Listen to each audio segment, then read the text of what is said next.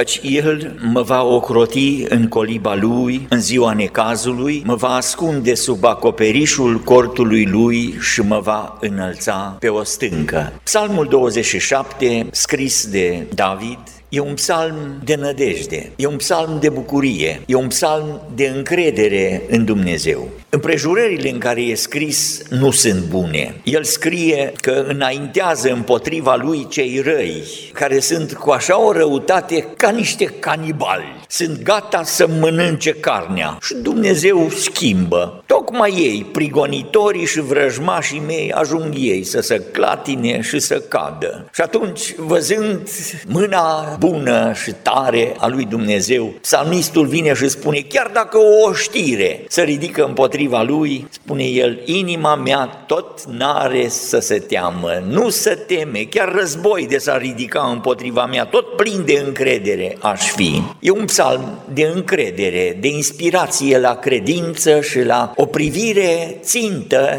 la Domnul, la căpetenia și desăvârșirea credinței noastre. E un psalm în care suntem chemați chemați să iubim mai mult casa Domnului, să avem o dorință aprinsă după părtășia și legătura în casa Domnului. Un lucru cer de la Domnul și îl doresc fierbinte. Din tot ce poate Domnul să-mi dea, eu vreau să-mi dea ceva. Să-mi dea să am parte, să locuiesc în casa Domnului toată viața mea și acolo să privesc frumusețea lui Dumnezeu, frumusețea celui care este cel mai frumos, frumusețea care are frumusețea desăvârșită. Dumnezeu e frumos, are un chip de slavă și strălucire. Și David spune, în casa Domnului, acolo vreau să văd frumusețea Domnului. David însă spune ceva mai mult. Aici, în locul acesta, în casa Domnului, vrea să fie ca să vadă frumusețea nu a pereților. Casa Domnului,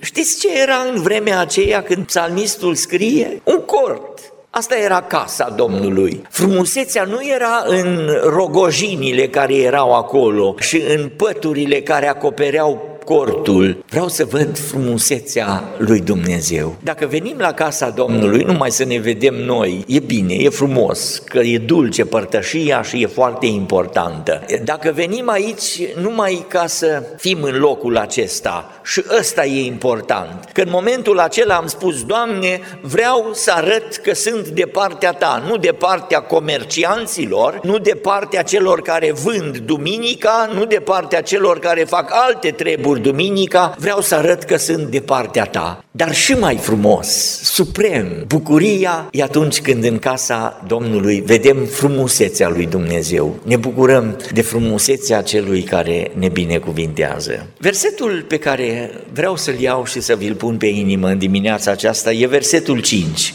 Căci el mă va ocroti în coliba lui în ziua necazului. Mă va ascunde sub acoperișul cortului și va înălța picioarele pe stâncă. Am stat și eu în corturi, am stat în colibe, la ciobani, în corturi, eram la șoapră în bicazul ardelean, sus pe munte și oile în jurul nostru și acolo n-am avut cor, dar era o colibă. Coliba e și mai rudimentară, n-avea ușă, n-avea nimic. Aici vine psalmistul și spune, el mă va ocroti în coliba lui în ziua necazului. Versetul acesta eu vreau să vi-l iau și să vi-l pun pe inimă. Ăsta e harul pe care ni-l spune David, e har suprem. Dușmanii mei nu cunosc lucrul acesta. Da, pot să aibă palate și alte lucruri. David spune, bucuria mea e să fiu ascuns în coliba lui Dumnezeu în ziua necazului. Și sunt trei lucruri simple din versetul acesta. Întâi că e o zi a necazului. Există în viața noastră câte o zi a necazului. Un Yom Tzara. Și când spunea în Israel cineva Yom Tzara, te apucă cu tremurul. E ceva cumplit E noapte neagră, e ziua necazului, e ziua când parcă Dumnezeu nu te mai ia în seamă, e în ziua în care totul e întuneric și e disperare, nu mai ai niciun ajutor și toate parcă merg rău. Iom țara, e ziua cumplită, teribilă, când necazul vine peste mine, spune David. Și fiecare trecem prin momente din acestea. Le îngăduie Dumnezeu, deși El e atot puternic, ziua necazului să vină peste noi. Pentru că în ziua aceea ne arătăm cine suntem. În psalm, ziua necazului apare de multe ori. În psalmul 50, de exemplu. În psalm al zilei de mulțumire, atunci când îi aducem lui Dumnezeu mulțumirea și aceea e jertfă, când trebuie să mulțumești dar te uiți, Doamne, parcă mai mult aș geme, aș plânge, aș striga și totuși din gură e laude Domnului. Atunci ziua aceea e mulțumire. Cheamă-mă în ziua necazului iarăși, Iom țara, cheamă-mă în ziua necazului, eu te voi izbăvi, iar tu mă vei proslăvi. O zi a necazului. Psalmul 59, versetul 16, căci tu ești un turn de scăpare pentru mine, un loc de adăpost în ziua necazului meu, o zi a necazului. În psalmul 77, la versetul 2, cuvântul spune, în ziua necazului, Iom țara, caut pe Domnul noaptea, mâinile zilele îmi stau înainte fără curmare.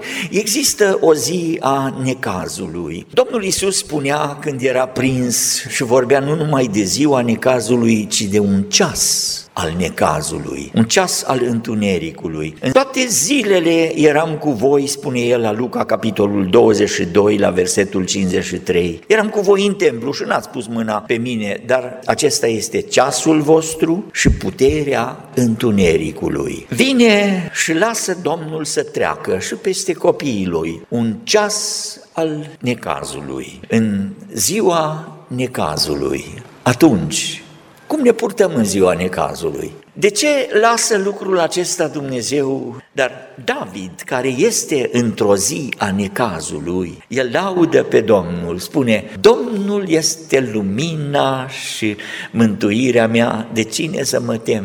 Asta e încrederea pe care David o are. Și psalmul, ca să fie o încununare a tot ce a spus până acum, zice, nădăjduiește în Domnul, Vorbește sufletului său, cum se roagă el de obicei? Poate, dar spune celorlalți, nădăjduiți în Domnul, fiți tari, îmbărbătați-vă inima și nădăjduiți în Domnul. În ziua necazului? Da, cu atât mai mult în ziua necazului. Al doilea lucru pe care îl vedem e că există o ocrotire pe care Dumnezeu ne o asigură. Aici cuvântul e ceva de taină, mă va ocroti și cuvântul, m-am uitat să văd ce înseamnă și unde mai e folosit. Cuvântul aici în limba ebraică spune a face pe cineva invizibil, a face pe cineva nevăzut, imposibil de atins. Ce cuvânt interesant! Mă va ocroti în ziua necazului. Pare chiar puțin comic versetul acesta, pentru că uitați-vă la imaginea pe care ne-o dă David. Vine o armată, toată artileria e pregătită și vorbesc în termenii noștri moderni acum. Are artileria pregătită, are toate rachetele, are toată amuniția și sunt gata să pornească toate armatele acestea să, să lupte cu un om. Și deodată omul a dispărut. E un trucaj aici. Deodată David spune, mă face invizibil, imposibil de atins în ziua necazului, în ziua cea mai grea, în ziua cea mai imposibil de explicat, în ziua când toate parcă merg rău, deodată vine dușmanul cu puterea lui cea mare și extraordinară și mă face invizibil. Nu mă mai văd. Și uitați-vă acum la ei. Unde e? Unde e? Ia căutați-l. Unde e? Nu-i nicăieri. Unde a dispărut?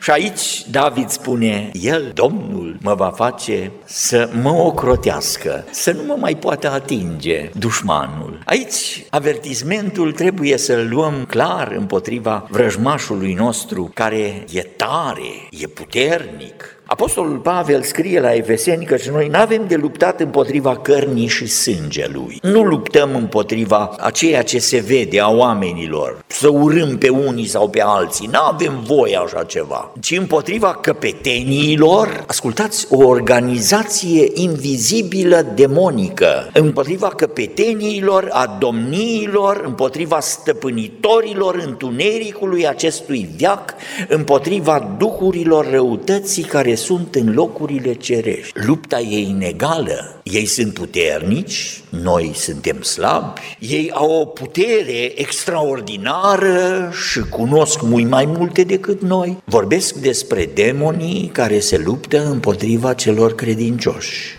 Să iau textul acela de mister din Daniel, capitolul 10, și sunt două versete aici. Daniel e într-o stare de rugăciune. Are o stare în care vrea să, să studieze cuvântul, să se roage, să aibă pocăință înaintea lui Dumnezeu și în timp ce era în starea aceasta, spune că în a 24-a zi a lunii întâia eram pe malul râului celui mare, am ridicat ochii și m-am uitat și iată că acolo stătea un om îmbrăcat în haine de in e îmbrăcat în alb, încins la mijloc cu un brâu de aur și versetul 6 ne descrie trupul acestui arhanghel care i s-a arătat lui Daniel. Trupul era ca o piatră de hrisolit strălucitoare, fața îi sclipea ca fulgerul, ochii îi erau ca niște flăcări de foc, brațele și picioarele semănau cu niște aramă lustruită și glasul lui tuna ca vuietul unei mari mulțimi. Toți cei din jurul lui Daniel au luat-o la fugă. Eu, Daniel, am văzut singur vedenia, dar oamenii care erau cu mine n-au văzut-o.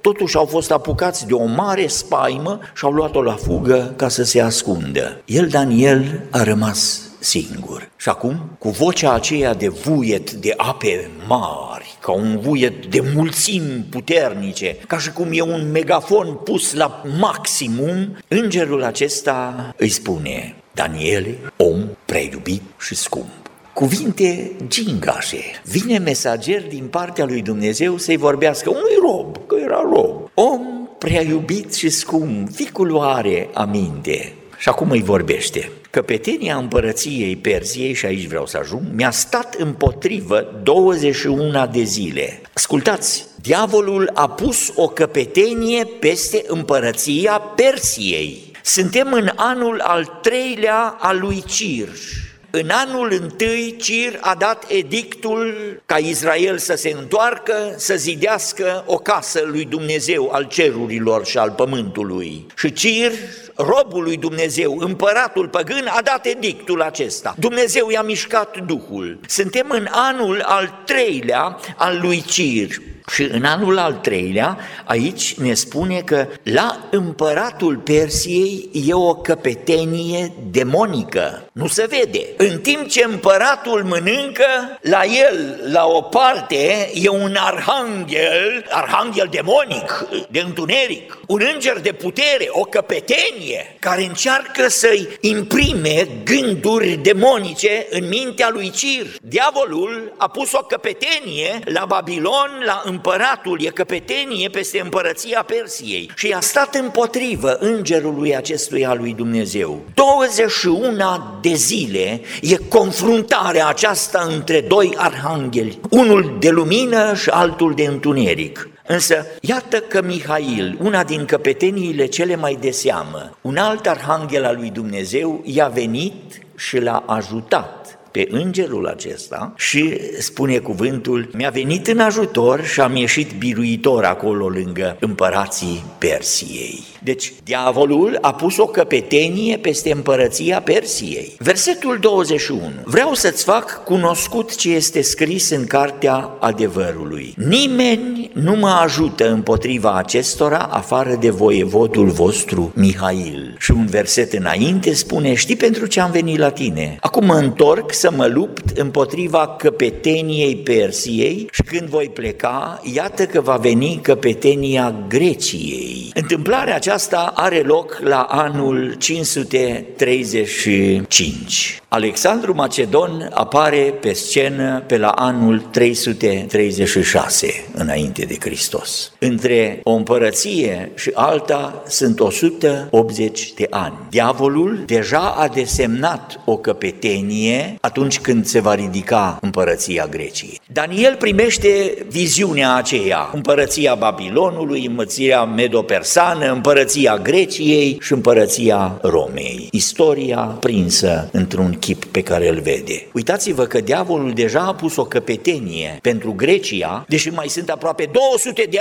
ani până când Grecia va fi o împărăție. Lucrează planificat are planuri nu de 5 ani, de 10 ani. Pe 200 de ani deja și-a pus o căpetenie peste împărăția Greciei. Și Mihail și arhanghelul acesta care îi se arată lui Daniel au de luptat cu el înainte ca să fie vreo Grecie împărăție pe pământ. Există un război pe care nu-l vedem. Nu vă gândiți că există o căpetenie și a fost pusă înainte de anul 1620 când au venit pilgrime aici ca să fie o Americă, să fie o Statele Unite, să fie o putere care să domine întreaga lume cu economia, cu banii și cu toate celelalte. Nu credeți că a pus aici o căpetenie ca să-și facă planurile murdare, mărșave? Există un război sfânt și uitați Uitați-vă aici, un Daniel se roagă și în rugăciunile lui Daniel e puterea pe care Dumnezeu o recunoaște și o dă pentru cel care se luptă cu demonul acela căpetenie la împăratul persilor. Psalmul 91 vine și spune, cel ce stă sub ocrotirea celui prea înalt și se odihne la umbra celui atotputernic, zice despre Domnul este locul meu de scăpare și cetățuia mea, Dumnezeul meu în care mă încred. Da, El te scapă de lațul vânătorului, de ciumă, de pustiirile ei, el te va acoperi cu penele lui, te face invizibil pentru dușman. Slavă Domnului pentru lucrarea aceasta pe care o face pentru noi. El, spune cuvântul aici, El mă va ocroti în ziua necazului și al treilea lucru, în coliba lui. De fapt, lucrul acesta e cel care mă fascinează. Mă ocrotește în coliba lui. Unde este El, mă primește pe mine. Acolo mă ascunde. Locul în care care mă face invizibil față de dușman. Totdeauna mai iau și alte traduceri. În King James Version scrie și așa de frumos, scrie că el mă ascunde, dar nu folosește cuvântul de colibă, folosește cuvântul de pavilion. Imediat am luat și m-am uitat. De ce oare? Și atunci am trecut să văd la cuvântul soc, cuvântul ebraic. E mai bun cuvântul de pavilion, deși n-am cum să-l traduc altfel. Colibă pare că ceva rudimentar, patru bețe și acoperit cu frunze. Aici e vorba de cortul comandantului suprem în mijlocul luptelor. E vorba de cortul în care stă împăratul. E în afară de lupte, e undeva pe un deal. Luptele sunt vale și aici pe deal e cortul comandantului. În afară de uh, răzmerița care e în război. E înconjurat de oaste ca nimeni să nu poată ajunge, că acolo e împăratul acolo e comandantul. E locul cel mai păzit din toată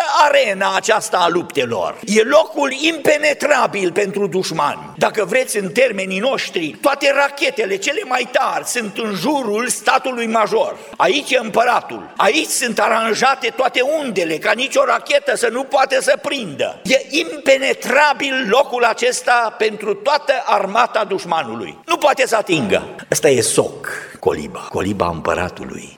Și cuvântul vine și spune, el mă va ocroti în coliba lui, în ziua necazului. Nu știu cum să pot să spun. Harul acesta pe care David îl arată că e al nostru. El ne ocrotește suntem scumpi înaintea lui. O, dușmanul e organizat, are căpetenii, are domnii, pune dinainte cu sute de ani, mai știe ce mai știe și își aranjează lupta și schemele și planificarea. Dumnezeu are o colibă, dar coliba aceea e coliba lui și nimeni nu poate atinge pe cei care sunt în coliba lui. În 1935 a pătruns Evanghelia prin Moldova, lângă Iași, o comună stânca. A intrat cuvântul Domnului Domnului și câțiva pocăiți. O ură extraordinară împotriva lor. De ce nu vă faceți semnul cruci? De ce nu pupați icoanele și alte lucruri? Aceștia veneau și spuneau, așa am găsit în cuvântul Domnului. E rușine pentru cei care se închină la icoană. Nu avem de ce să facem semnul crucii când noi iubim pe cel care a murit pe cruce și trăiește în noi. Hărțuiți într-o seară, jandarmii au venit și au arestat pe toți cei care erau adunați la adunare. Era o zi de săptămână, erau numai la rugăciuni. Frații din stânca în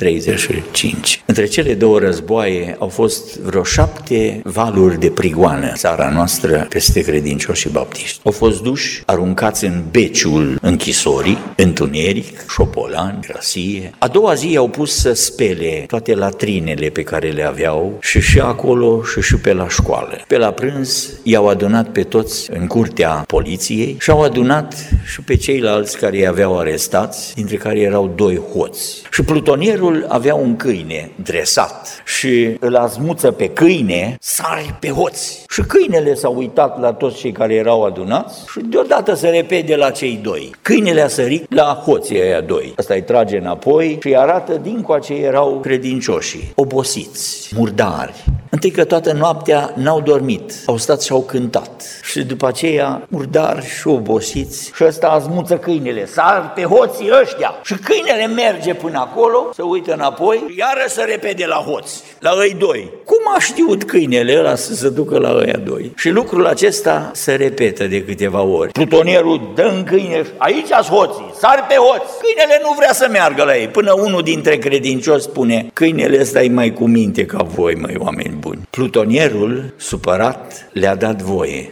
Din momentul acela însă i-a fost frică de pocăiți. Și nu numai acolo în stânca, în toate satele s-a dus vestea și Evanghelia a avut mai mare putere. Au suferit o noapte la întuneric, ziua necazului, da, dar Domnul le-a ținut în coliba lui și a făcut din necazul acela mare o mare biruință pentru cuvântul său. El mă va ocroti în coliba lui, în statul major, în locul cel mai apărat din lume. Și atunci n-are dreptate David să spună de cine să mă tem, de cine să-mi fie frică, fraților. Nădăjduiți în Domnul, fiți tari, îmbărbătați-vă inima și nădăjduiți nădăjduiți în Domnul, căci El ne va ocroti în coliba Lui, în ziua necazului. Binecuvântat să fie numele. El care este Dumnezeul nostru, cetatea noastră de scăpare, slăvitul, Cel care ne primește în casa Lui ca să ne apere. Și acolo să vedem fața Lui, strălucirea și gloria pe care o are El. Domnul să ne facă parte tuturora de harul, să rămânem în coliba Lui. Amin.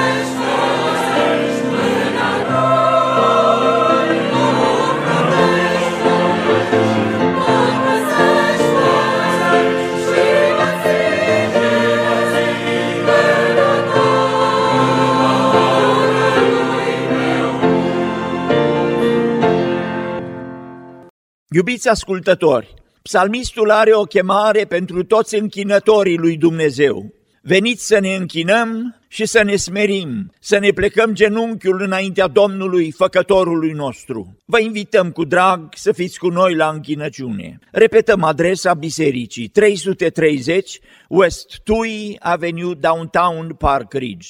Domnul să te binecuvinteze și să te păzească. Domnul să facă să lumineze fața Lui peste tine și să se îndure de tine. Domnul să-și înalțe fața peste tine și să-ți dea pacea.